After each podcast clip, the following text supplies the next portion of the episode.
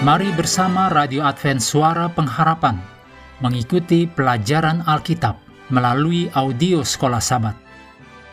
Selanjutnya kita masuk untuk pelajaran hari Kamis tanggal 20 Oktober dengan judul Yang telah tidur di dalam debu tanah.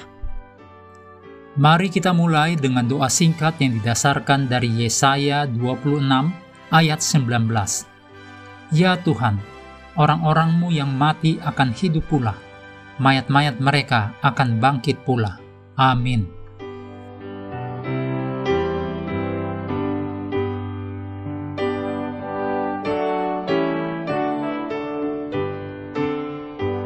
Seperti yang akan kita lihat, Perjanjian Baru berbicara banyak tentang kebangkitan orang mati, dan seperti yang telah kita lihat, gagasan tentang kebangkitan orang mati juga muncul dalam Perjanjian Lama.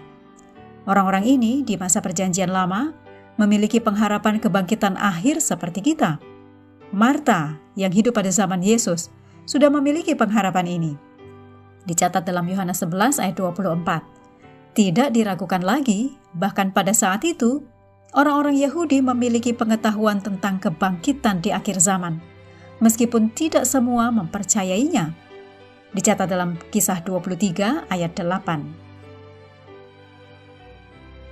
Dalam Daniel 12 yang judul perikopnya Akhir Zaman, dapat ditemukan dalam tulisan-tulisan nabi besar ini mengenai pengharapan kebangkitan.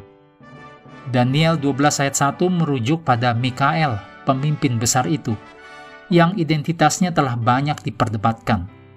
Karena masing-masing penglihatan besar dalam kitab Daniel, puncaknya selalu dengan perwujudan Kristus dan kerajaannya Hal yang sama harus diterapkan dengan bagian khusus Mikael ini. Dalam kitab Daniel, kita menemukan kiasan untuk makhluk ilahi yang sama sebagai panglima bala tentara. Demikian ditulis dalam Daniel 8 ayat 11.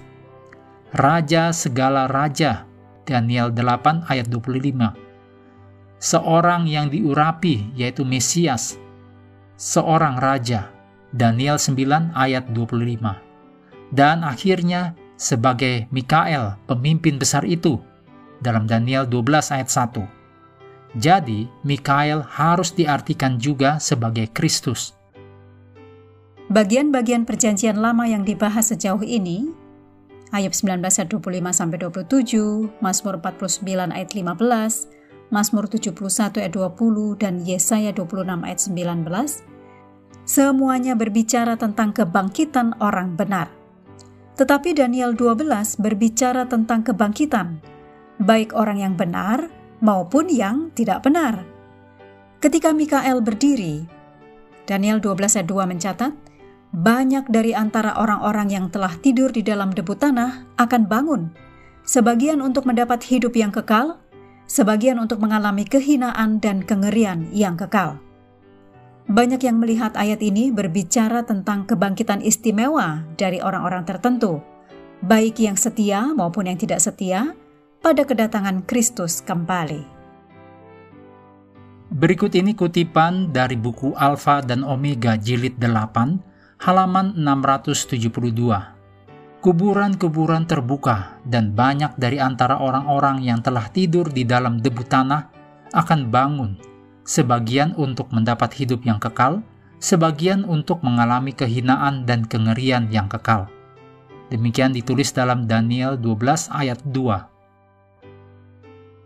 Semua yang telah mati di dalam iman kepada pekabaran malaikat yang ketiga yang akan keluar dari kuburan dengan dimuliakan akan mendengar perjanjian damai Allah dengan mereka yang telah memelihara hukumnya juga yang telah menikam dia yang ditulis dalam Wahyu 1 ayat 7 mereka yang mengejek dan mencemoohkan Kristus saat menderita sebelum mati dan yang paling keras menentang kebenaran Kristus dan umatnya akan dibangkitkan untuk memandang Kristus dalam kemuliaannya dan melihat penghormatan yang diberikan bagi umat yang setia dan menurut.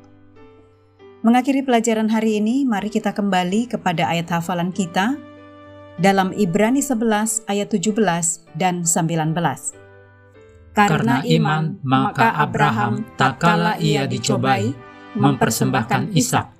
Ia yang telah menerima janji itu rela mempersembahkan anaknya yang tunggal, karena ia berpikir bahwa Allah berkuasa membangkitkan orang-orang sekalipun dari antara orang mati, dan dari sana ia seakan-akan telah menerimanya kembali. Hendaklah kita mengambil waktu bersekutu dengan Tuhan setiap hari, bersama dengan seluruh anggota keluarga, baik melalui renungan harian, pelajaran sekolah sahabat, juga bacaan Alkitab sedunia percayalah kepada nabi-nabinya, yang untuk hari ini melanjutkan dari 2 Samuel pasal 13. Tuhan memberkati kita semua.